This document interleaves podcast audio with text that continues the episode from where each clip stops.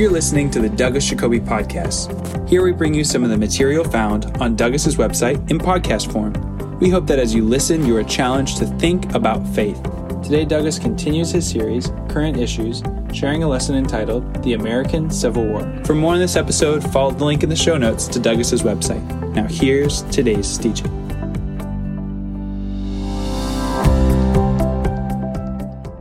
The deadliest war in U.S. history was the Civil War of 1861 to 1865.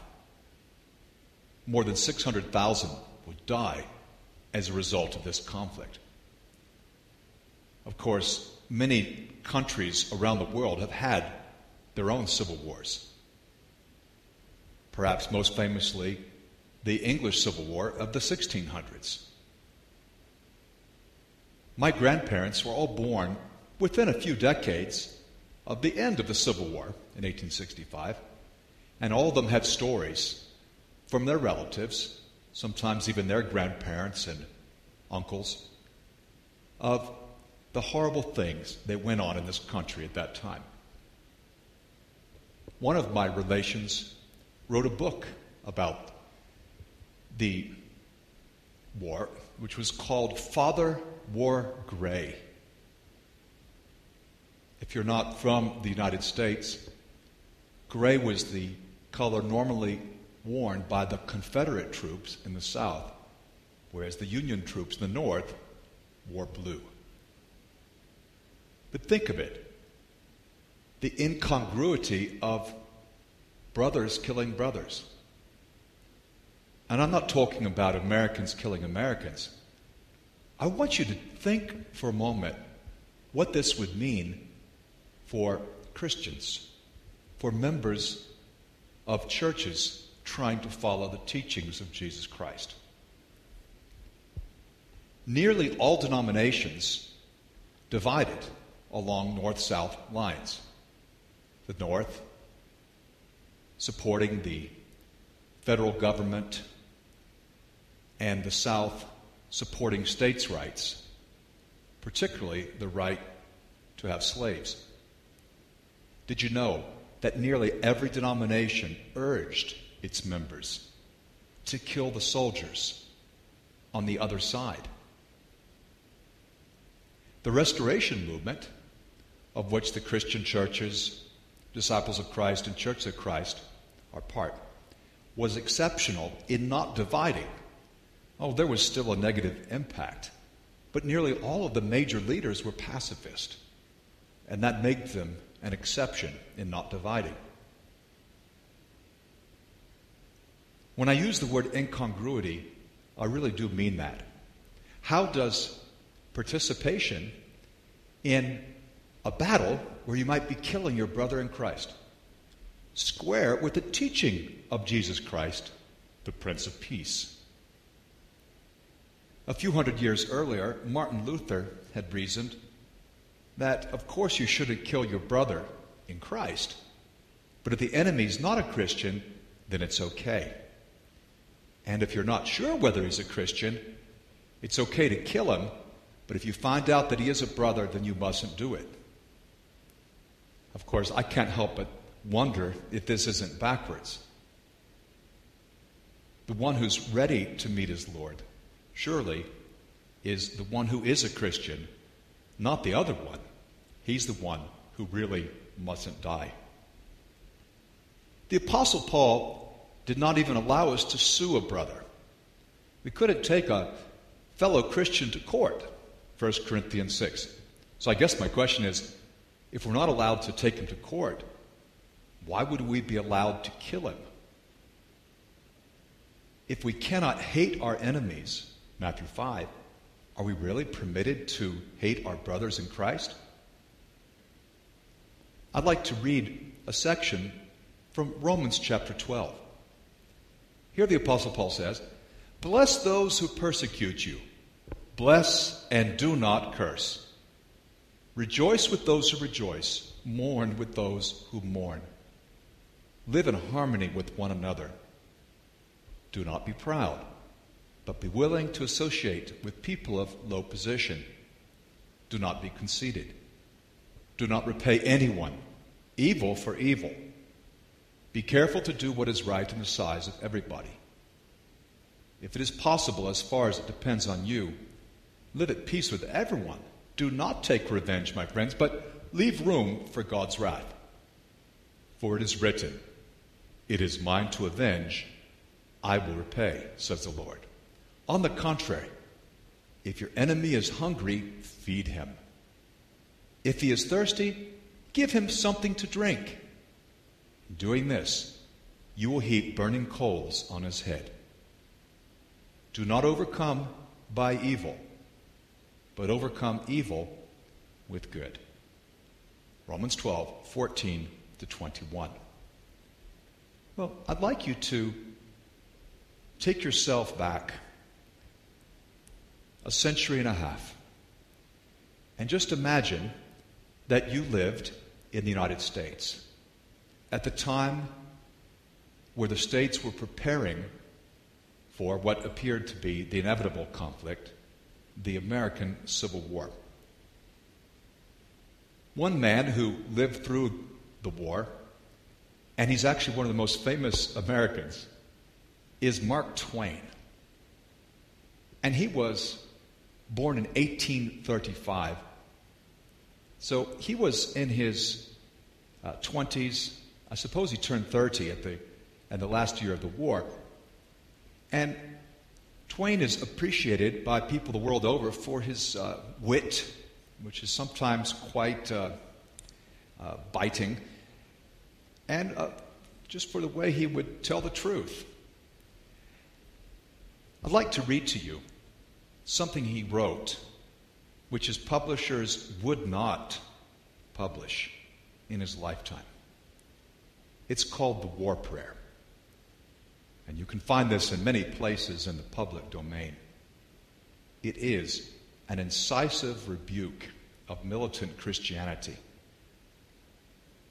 This wasn't published until several years after the death of Mark Twain. I'd like to read this. It was a time of great and exalting excitement. The country was up in arms. The war was on. In every breast burned the holy fire of patriotism. The drums were beating, the bands playing, the toy pistols popping, the bunched firecrackers hissing and spluttering. On every hand, and far down the receding and fading spread of roofs and balconies, a fluttering wilderness of flags flashed in the sun. Daily, the young volunteers marched down the wide avenue, gay and fine in their new uniforms. The proud fathers and mothers and sisters and sweethearts cheering them with voices choked with happy emotion as they swung by. Nightly, the packed mass meetings listened, panting to patriot oratory which stirred the deepest deeps of their hearts, and which they interrupted at briefest intervals with cyclones of applause, the tears running down their cheeks the while. In the churches, the pastors preached devotion to flag and country and invoked the God of battles, beseeching his aid in our good cause and outpourings of fervid eloquence which moved every listener. It was indeed a glad and gracious time, and the half dozen rash spirits that ventured to disapprove of the war and cast a doubt upon its righteousness straightway got such a stern and angry warning that for their personal safety's sake they quickly shrank out of sight and offended no more in that way. Sunday morning came. Next day, the battalions would leave for the front. The church was filled. The volunteers were there, their young faces alight with martial dreams, visions of a stern advance, the gathering momentum, the rushing charge, the flashing sabers, the flight of the foe, the tumult, the enveloping smoke, the fierce pursuit, the surrender. Then, home from the war, bronzed heroes, welcomed, adored, submerged in golden seas of glory. With the volunteers sat their dear ones, proud, happy, and envied by the neighbors and friends who had no sons and brothers to send forth to the field of honor, there to win for the flag, or failing, die the noblest of noble deaths. The service proceeded. A war chapter from the Old Testament was read. The first prayer was said. It was followed by an organ burst that shook the building, and with one impulse, the house rose with glowing eyes and beating hearts and poured out that tremendous invocation God the All Terrible, thou who ordainest thunder thy clarion and lightning thy sword. And then came then came the long prayer. None could remember the like of it for passionate pleading and moving and beautiful language. The burden of its supplication was that an ever merciful and benignant Father of us all would watch over our noble young soldiers and aid, comfort, and encourage them in their patriotic work. Bless them, shield them in the day of battle and the hour of peril, bear them in his mighty hand. Make them strong and confident, invincible in the bloody onset. Help them to crush the foe. Grant to them and to their flag and country imperishable honor and glory. An aged stranger entered and moved with slow and noiseless step up the main aisle. His eyes fixed upon the minister, his long body clothed in a robe that reached to his feet, his head bare, his white hair descending in a frothy cataract to his shoulders, his seamy face unnaturally pale, pale even to ghastliness. With all eyes following him and wondering, he made his silent way. Without pausing, he ascended to the preacher's side and stood there waiting. With shut lids, the preacher, unconscious of his presence, continued with his moving prayer, and at last finished it with the words uttered in fervent appeal Bless our arms. Grant us the victory, O Lord our God, Father and protector of our land and flag. The stranger touched his arm, motioned him to step aside, which the startled minister did and took his place. During some moments, he surveyed the spellbound audience with solemn eyes, in which burned an uncanny light. Then, in a deep voice, he said, I come from the throne, bearing a message from Almighty God. The words smote the house with a shock. If the stranger perceived it, he gave no attention. He has heard the prayer of his servant, your shepherd, and will grant it if such shall be your desire, after I, his messenger, shall have explained to you its import. That is to say, its full import.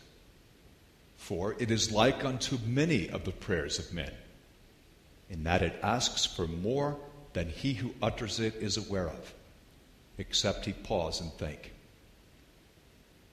God's servant and yours has prayed his prayer. Has he paused and taken thought? Is it one prayer? No, it is two. One uttered, the other not. Both have reached the ear of him who heareth all supplications, the spoken and the unspoken. Ponder this, keep it in mind. If you would beseech a blessing upon yourself, beware, lest without intent you invoke a curse upon a neighbor at the same time. If you pray for the blessing of rain upon your crop which needs it, by that act you are possibly praying for a curse upon some neighbor's crop which may not need rain and can be injured by it. You have heard your servant's prayer, the uttered part of it. I am commissioned of God to put into words the other part of it, that part which the pastor and also you in your hearts fervently prayed silently and ignorantly and unthinkingly. God grant that it was so. You heard these words Grant us the victory, O Lord our God. That is sufficient. The whole of the uttered prayer is compact into those pregnant words. Elaborations were not necessary. When you have prayed for victory, you have prayed for many unmentioned results which follow victory. Must follow it, cannot help but follow it. Upon the listening Spirit of God fell also the unspoken part of the prayer. He commandeth me to put it into words. Listen. O Lord our Father, our young patriots, idols of our hearts, go forth to battle. Be thou near them. With them in spirit, we also go forth from the sweet peace of our beloved firesides to smite the foe. O Lord our God, help us to tear their soldiers to bloody shreds with our shells. Help us to cover their smiling fields with the pale forms of their patriot dead. Help us to drown the thunder of the guns with the shrieks of their wounded, writhing in pain. Help us to lay waste their humble homes with a hurricane of fire. Help us to wring the hearts of their unoffending widows with unavailing grief. Help us to turn them out roofless with little children, to wander unfriended the wastes of their desolated land in rags and hunger and thirst, sports of the sun flames of summer and the icy winds of winter, broken in spirit, worn with travail, imploring thee for the refuge of the grave, and denied it. For our sakes who adore thee, Lord, blast their hopes, blight their lives, protract their bitter pilgrimage, make heavy their steps, water their way with their tears stain the white snow with the blood of their wounded feet. We ask it in the spirit of love, of Him who is the source of love, and who is the ever faithful refuge and friend of all that are sore beset, and seek His aid with humble and contrite hearts. Amen. After a pause, he continued, Ye have prayed it. If ye still desire it, speak. The messenger of the Most High waits. It was believed afterward that the man was a lunatic because there was no sense in what he said. The war prayer of Mark Twain. They thought that the heavenly messenger was out of his mind, that there was no sense in what he said. Does it make sense to you? Is there not an unspoken prayer that accompanies the uttered prayer? I've visited a number of countries recovering from civil wars. It's ugly. Every bit as ugly as is portrayed in the war prayer. Perhaps worse, given the sophistication of modern technology.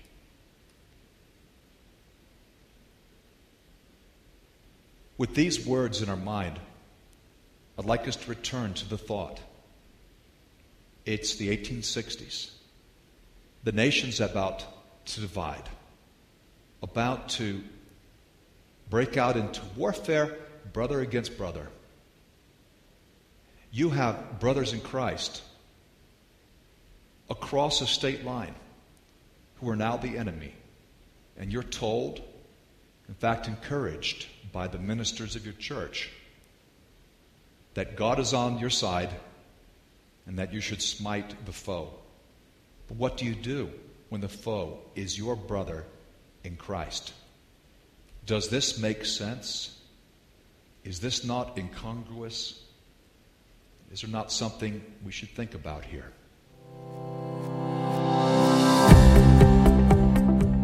We hope you enjoyed Douglas's teaching on current issues. For additional notes and resources, be sure to check out Douglas's website in the show notes. The website has hundreds of articles, podcasts, and videos for you to access for free. You can also become a premium subscriber and gain access to thousands of online resources from Douglas's teaching ministry. Thanks again for listening.